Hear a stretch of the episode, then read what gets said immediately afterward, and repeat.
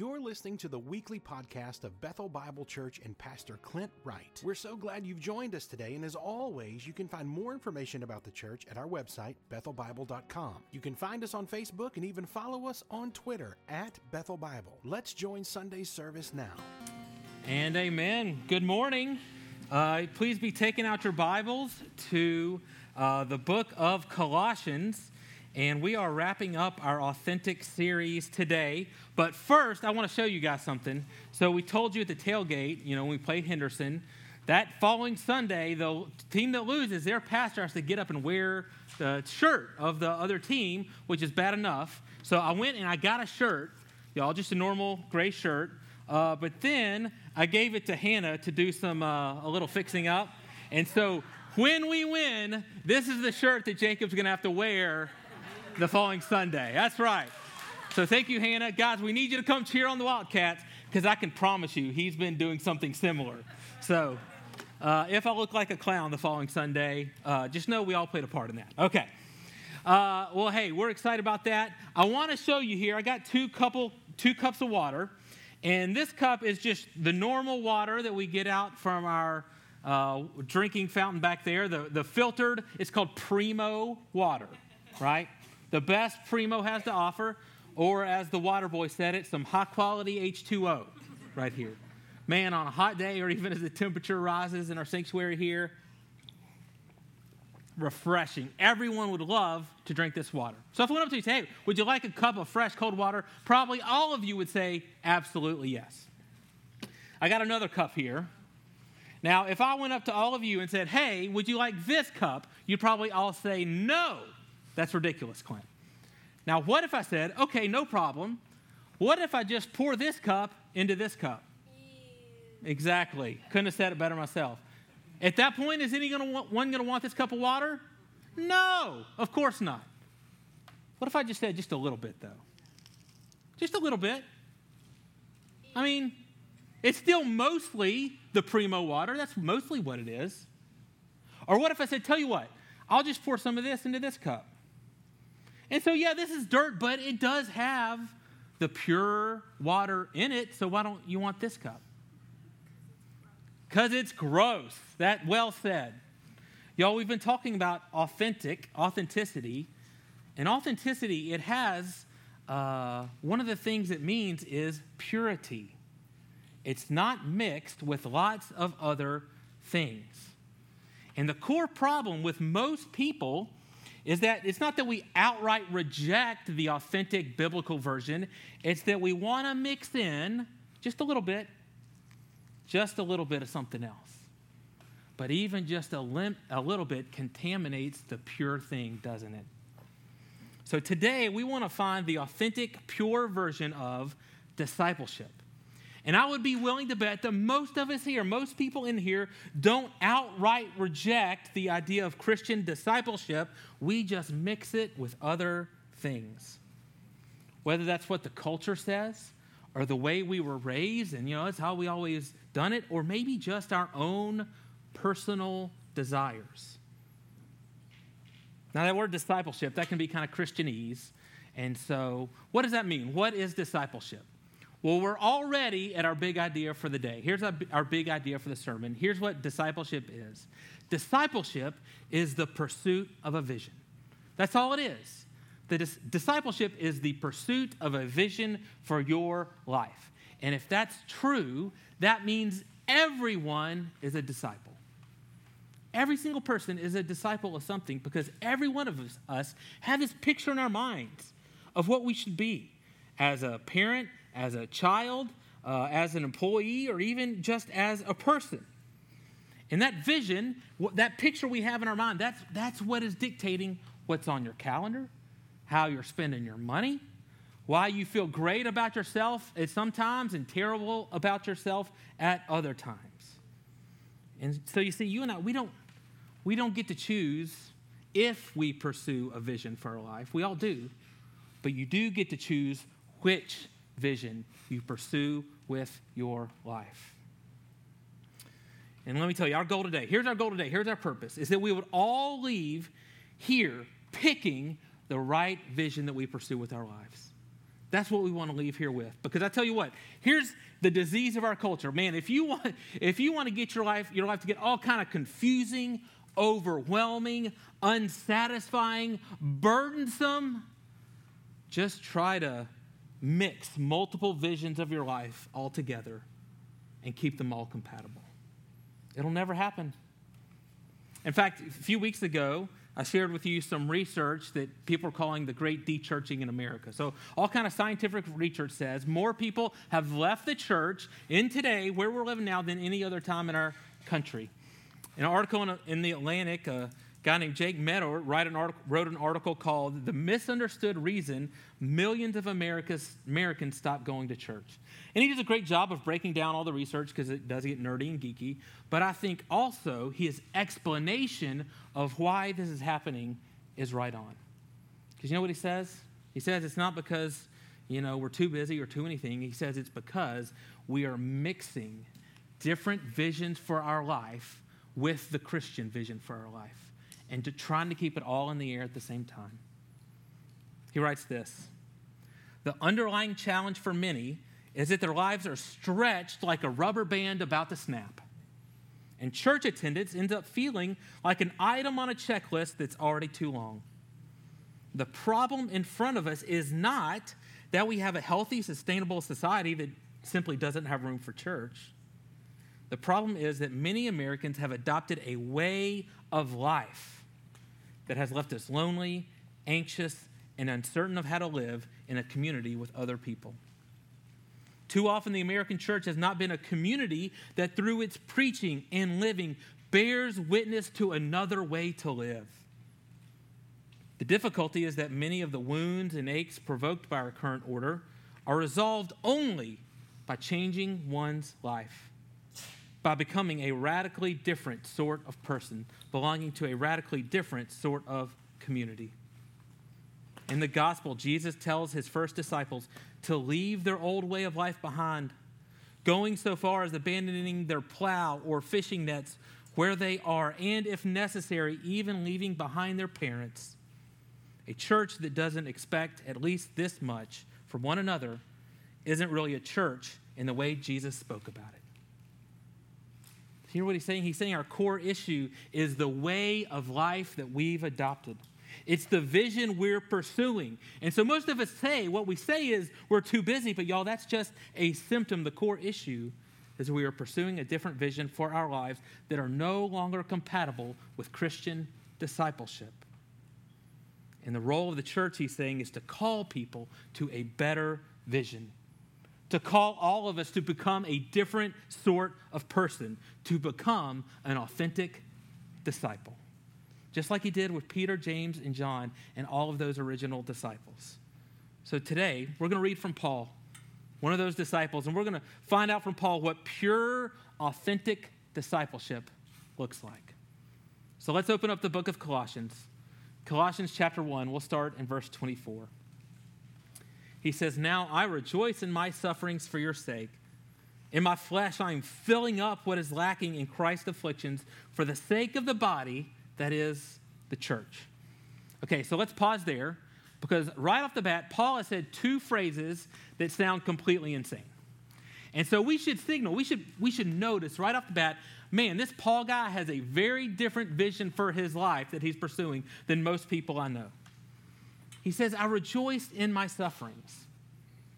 I rejoice in my, I find joy in life through my sufferings. Now, that's completely backwards for most people. Most of us, we work really hard to subtract as much suffering from our life, don't we, as we can, and add as much things like comfort, ease, excitement, fun. That's what I'm trying to add to my life, because we think that'll bring us joy. But the Bible says Christians, an authentic Christian disciple, has a very different relationship with suffering. Did you notice? Notice how he said his suffering is essential to his joy. So he doesn't say, "I have joy alongside suffering." So yeah, there's suffering, but thank the Lord, there's also some joy over here, and they just kind of coexist parallel together. No. He says he rejoices in the suffering. I wouldn't have the joy without the suffering. The suffering is an essential ingredient to the joy. is what he's saying. What? Y'all, that defies all of my common sense. I don't know about you. What kind of joy has suffering as an essential ingredient? Well, I think it's the joy of pursuing the right vision with your life. It's the joy of authentic discipleship. So he's saying there's something about authentic discipleship that rejoices in suffering. And the next three words tell us how. He says, for your sake. This is so important, y'all. See, Paul, he's not just finding joy in any and all suffering. It is suffering with a specific purpose. Because, y'all, many people are willing to suffer to gain something for themselves, right? I mean, every day there's people willing to inflict more pain and suffering on themselves than I will ever be just to be rich, just to have the perfect body, or even to follow their religion. So there's all kind of Buddhists and Hindus that inflict on themselves all kind of bodily harm and suffering because they think the self-denial accomplishes for them the vision that their religion has for their life. It's like we said, right? Everybody is a disciple of something, right? And whether we're disciples of Buddha or money or our corporate ladder or the American dream, whatever it is, almost all of us are willing to sacrifice to achieve that for ourselves. And to that, I think Paul looks at us and says, hey, great job at the wrong vision. You've got the wrong vision for your life. That vision will actually, even if you suffer for it, will never bring you joy. It will never be a joy-inducing vision. The vision Paul is pursuing is servant suffering. It finds joy in suffering for your sake, joy in suffering for others. Now, where would Paul get a vision for his life like that? Isaiah 53 prophesies about someone who would come who would be the suffering servant. He would come and he would finally make peace between God and man through his suffering. His sufferings would bring us forgiveness. They would forgive our sins. His sufferings would bring us eternal life. So Isaiah 53:5 says this, but he was pierced for our transgressions. He was crushed for our iniquities. Upon him was the chastisement that brought us peace. With his wounds, we are healed.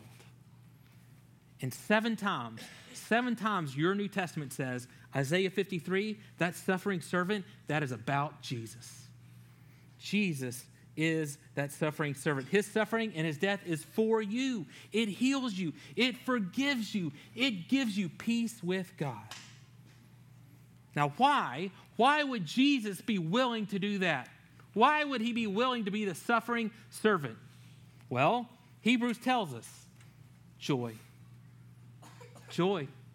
For the joy set before him, Christ endured the cross because he knew it would bring peace with God to me and you. So when Paul says, I rejoice in my suffering for your sake, y'all, he didn't come up with that. He didn't make that up. He's saying the vision for my life isn't some stuff. It's not an idea. It's a person. It's Jesus Christ. He is the vision I am pursuing with my life. So that's the first thing we learn about authentic discipleship.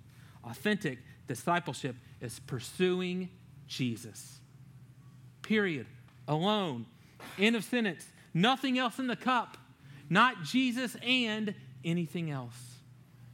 He's the suffering servant, and so the vision of my life is servant suffering.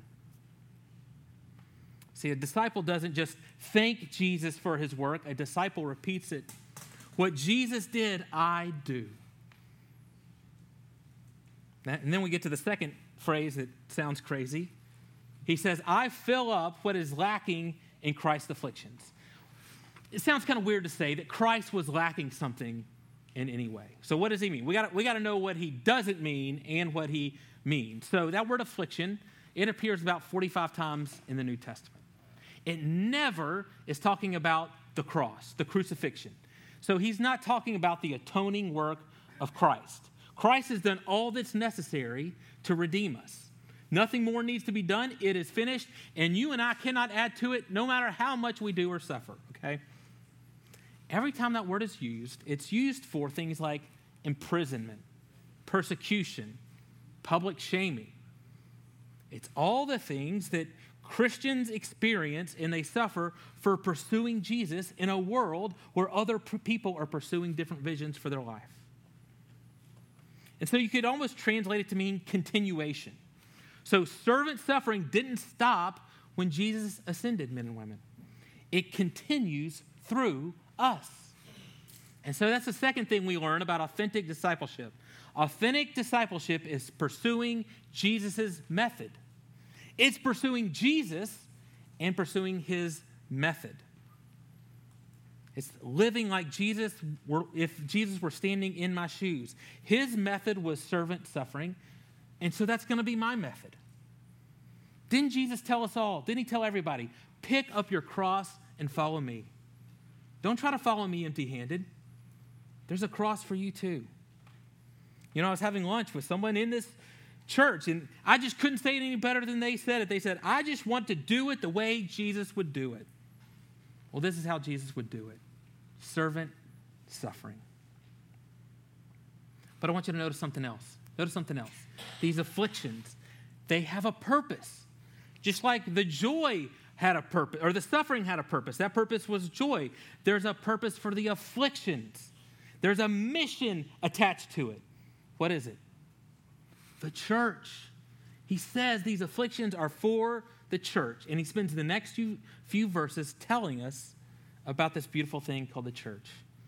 So let's pick it up in verse 25. He says, of which I became a minister according to the stewardship from God that was given to me for you, to make the word of God fully known. The mystery hidden for ages and generations, but now revealed to his saints. To them God chose to make known how great among the Gentiles are the riches of the glory of this mystery, which is Christ in you, the hope of glory. Him we proclaim, warning everyone and teaching everyone with all wisdom, that we may present everyone mature in Christ. So the next thing we find out about authentic discipleship is this. Authentic discipleship is pursuing Jesus' method and his mission. His mission was the church, and so is mine. He uses this word mystery a couple times. And understand, when he says mystery, he's not talking about some kind of riddle. Okay, we're not like, all in, what's that movie, National Treasure? We're not all like Nicolas Cage in National Treasure, got to figure out all these puzzles. No. Mystery here just means something that was previously concealed. So previously, before this time, even if you wanted to figure out, you couldn't because God hadn't revealed it yet. But now, after Jesus, it's revealed and it's plain. Y'all, thank the Lord, it is on the bottom shelf. Even the dumbest among us can figure it out. It's clear, it's plain. God has revealed it, you see. And that thing is the church. He says the same thing in Ephesians. People from every tribe, tongue, and nation, all united under one head, Christ. That's the mystery that's now been revealed. And he says the mystery is Christ in you. And that you is plural. So he's saying Christ in all y'all. You know, in previous times, in the Old Testament, God dwelt in the inner part of the temple. And only one guy once a year could go be in God's presence.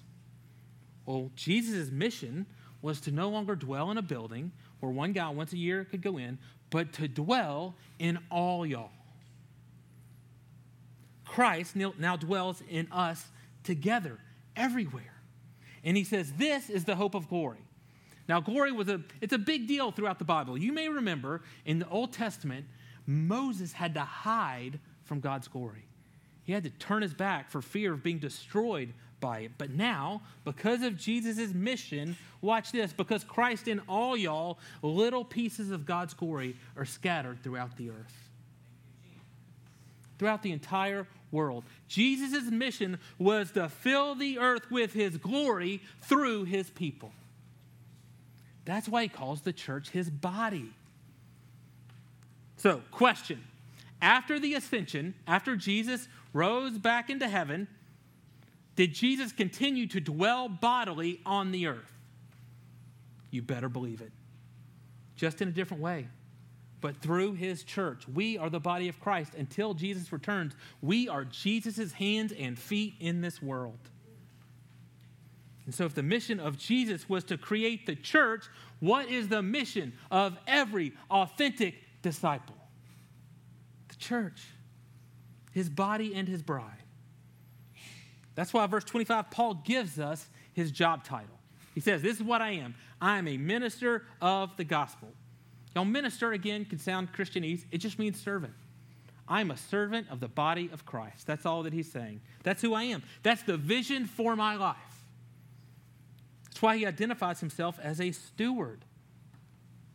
We know this. A steward is not an owner. A steward is not master and commander of his own ship, is he? He gives us the best. This is the best definition of stewardship is found in this passage. He says, everything is from God to me for you. That's stewardship. My whole life, everything I have, it's all from God to me for you. That is a joy-inducing vision for your life. And listen, if you don't believe me, please test God on this, because I know it can butt up against our common sense. It absolutely is at war with what our culture says, but test me on this. I would be willing to bet the most joyful people you know are the ones who see themselves as stewards, who see everything in their life as coming from God to them for you. Now, they may not have the most money. They might not have the easiest life. In fact, I would be willing to bet they've suffered a lot, but I guarantee you they have the most joy. That's what Paul's talking about here. He's saying every believer is a servant and a steward of the mission of Jesus Christ. That's why he says in verse 28, him we proclaim, not I. He didn't say, it's just me proclaiming this. He's saying it's the mission of every disciple. Did you know in this book, in the book of Colossians, which is just, I think, 95 verses, he lists a full dozen people by name who are also carrying this mission with him. See, Paul, he wasn't some, Superman who spread the church while everyone else just consumed his ministry. The church spread as every authentic disciple pursued Jesus' method and mission as this became their vision for their life. Now, many of them, they had to lay down fishing nets. They had to give up their careers. Most had to give up some personal rights and any social capital that they had built up over the years. Some had to just stay in difficult situations they were in, but use them for God's glory. But all had to learn servant suffering. They followed Jesus into becoming different kinds of people. That's what every authentic disciple has to do. That's what Paul summarizes in verse 28. He says his mission is to present everyone mature in Christ. Now this word present, this is amazing to me. This is amazing to think about. If you back up just a few verses, back up to verse 22, that same word is used for Jesus. It says, Jesus presents you before the Father, holy, blameless, above reproach. And so this is how it works. Jesus presented me before the Father, and now he uses me to present others. What Jesus did in me, he now does through me. That is authentic discipleship. Listen, and this is the mark of everyone who follows Jesus. Every authentic disciple, you can see they can't wait to see Jesus repeat his redemptive work in other people. Nobody just says, oh, thanks, Jesus. Thanks. That's great for me, and I'm going to let it just stop with me. No. There is joy when you get to be a part of God's mission and God's work in the world. And we keep doing that, he says, to present everyone mature. That word mature, it means whole. It means complete. It means grown up. Now, y'all, I've said it before. I'll say it again. I love babies. Babies are great. Nothing is cuter than a baby. But when adults act like babies, it's not really cute anymore, is it? It's kind of sad. Y'all stop looking at each other, okay? What if we did this one Sunday? We had Baby Sunday. And we decided to all show up dressed and acting like we were when we were babies. So we all got the onesies on, you know, mine's got a sailboat, you know, Scott's over there, he's got the dinosaur onesie. We're all doing that. We got to wear the little gloves on our hand because we can't control our hands and we scratch ourselves on the face. That's not going to be cute, y'all. That is going to be sad and frankly kind of gross.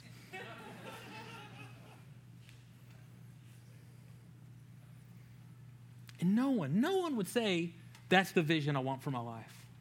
That's the vision I'm pursuing with my life. Yet, isn't it true that we can sometimes act in our culture, in this world, we can sometimes act like our purpose in the church is only to create spiritual babies instead of mature, adult, authentic disciples of Jesus Christ? Instead of calling people to a different way to live. And it's true. Listen, it is possible in our day and age, in our culture, it is possible to sit in church your whole life with no higher vision than for other people to keep feeding you and changing your diaper. And y'all, that would be easy for sure. It would be comfortable. But it is not authentic discipleship, and you will not find the joy that Paul is talking about. Paul shows us, he shows us here how we become a church that grows mature disciples. And the key is found in whose maturity he is working for. There's only one person's maturity he left out, his own. Paul's vision, it includes him, sure, but it's not simply his own personal maturity. It's about maturing the whole body of Christ. See, there's an irony. There's a real irony when it comes to spiritual maturity. If your spiritual maturity is only about you, you'll never reach maturity. And that's the way a body works, isn't it? The way a body works is every part matures together. Each part contributes to the maturity of others. And so for many, what is needed as they sit in the pews in churches is to look to the left, look to the right. You can even do a 360 like Steve showed us. And ask yourself, how can I pursue Jesus' method and mission in the people around me? Even over and above my own. What can I do to present them mature in Christ? You know, one of my favorite mission trips I've ever been on is we take a trip to Nicaragua once a year. And you go to this island called Ometepe Island, and you're there to train pastors. And y'all, but pastor, don't think pastor around here. Most of these are poor farmers. And they got the job as pastor probably because they're one of the few who could read, and they were willing. And they have no access to any theological training whatsoever. And men and women, I wish you could see it. A room full, not even a room. You got a roof over your head, but it's open air. Filled with people on the edge of their seat, eager, excited, even desperate to learn God's word, but it's not just for themselves. It's not their own personal sanctification that they're most concerned with. It's so that they can take that and they can mature the whole body of the church they're pastoring. Y'all, it is awe-inspiring to see. And by the way, Will Klotz is going to be representing our campus on the next Nicaragua trip. When do y'all leave? October? Coming soon in October. He didn't ask me to do that. He didn't know I was going to do this, but man, wouldn't it be great if by the time he left church today, his fundraising was taken care of? Man, maybe that's a way we can all together work to mature part of the whole body of Christ. Authentic discipleship is pursuing Jesus' method and mission with your life. It means servant suffering for the building up of the body of Christ. Now that is a different vision for your life than the world will give you. You'll be weird. It's an intimidating vision. It's a risky vision, no doubt about it. Oh, but it's a vision that will bring you joy. It will make you rejoice just like it did Paul. In his book, Surprised by Hope, I think N.T. Wright paints a picture of the beauty of what comes as a result of authentic discipleship. He says this, what you do in the present by painting, preaching, singing, sewing, praying, teaching, building hospitals, digging wells, campaigning for justice, writing poems, caring for the needy, loving your neighbor as yourself, will last into God's future. These activities are not simply ways of making the present life a little less beastly, a little more bearable until the day we leave it all behind, as the hymn mistakenly puts it. They are part of what we may call building for God's kingdom. When you become an authentic disciple, your present will last into God's future. Now, the world can't promise anything like that. Yes, it'll cost me. Yes, I have to die to myself. I have to think of myself less. But y'all, it's like paying $1 for the winning Powerball ticket. It's worth it. It's worth it. There's one last thing. There's one last thing we have to remember if we are going to become authentic disciples. It's this. Authentic discipleship is pursuing Jesus' method and mission with his power. With his power. Verse 29, he says this, "For this I toil, struggling with all his energy that he powerfully works within me." This word, toil and struggling, that doesn't sound fun, but notice he says, with his energy.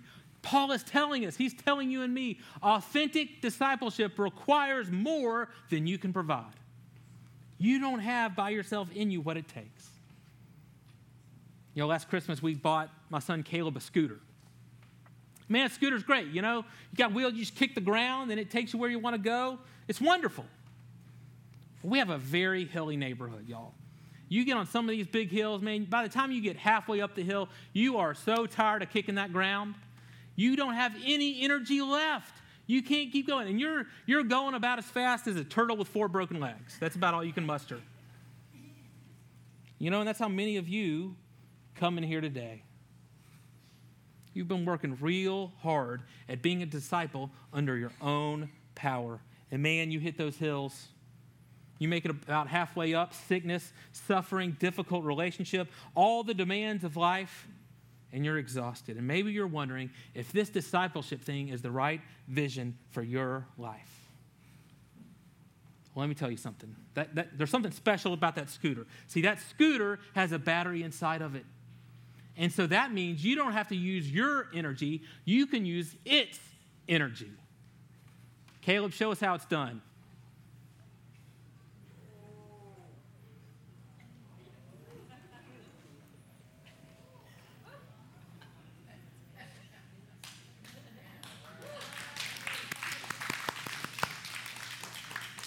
Now that looks a lot more fun, doesn't it? Authentic discipleship is pursuing Jesus' method and mission, but it's with his energy. And that means every person here has to start from a place of faith and dependence. Listen, you can't present yourself before the Father holy, pure, blameless. You depend on Jesus. And based on his life and his death for your sins, he takes care of it. He presents you for the Father. So that's how we start, with faith and dependence. But you know how we continue? With faith and dependence. We continue just like we started. You don't dare separate yourself for 1 second from his word, from his Holy Spirit, or from his people, because you depend on his energy. And so I ask you this morning, same thing I've asked at the end of every sermon in this series. What is your next step toward authenticity? What is your next step towards the pure, real thing? Maybe you've got some purifying work to do. You realize there's some things in this cup, in your vision for life, other than Jesus, and you need to get rid of it. Maybe it's that you need to pursue the mission of Jesus, not the mission of 2.5 kids, be as comfortable as you can be, travel when you retire. No, God's put you here, you realize this morning, to build the church so that your present can last into his future, to be used by God to present others to him. So what would it look like? What would it look like tomorrow if the things God did in you, you let God do through you? Pursue that vision with your life. Maybe you need to pursue the method of Jesus, the method of servant suffering. You've been willing to follow Jesus as long as the cost isn't too high, as long as it doesn't get too uncomfortable. What would it look like tomorrow if you said, I'm going to take joy in suffering for others. Men and women, pursue that vision with your life. Or maybe you're here this morning and you need to depend on his energy. You've been trying real hard to be a good person on your own. Listen, if you're here and you haven't put your faith in Jesus Christ, your first step is to believe the gospel, that you can never get to God on your own energy. You got to depend on what Jesus has done for you simply by believing. Or maybe you're a believer and you're here and you've been confused as to why there doesn't seem to be the energy in you in your spiritual life. And it's because you're like a lamp that's been unplugged. What would it look like this week to plug back into his energy? Let me tell you, God tells us plainly what those sockets are we can plug into. It is his word, his spirit, and his people.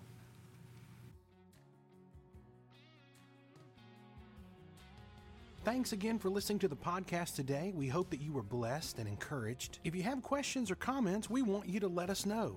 Simply send your thoughts to questions@BethelBible.com. Thanks for spending time with us, and be sure to join us next week on the Bethel Bible Podcast.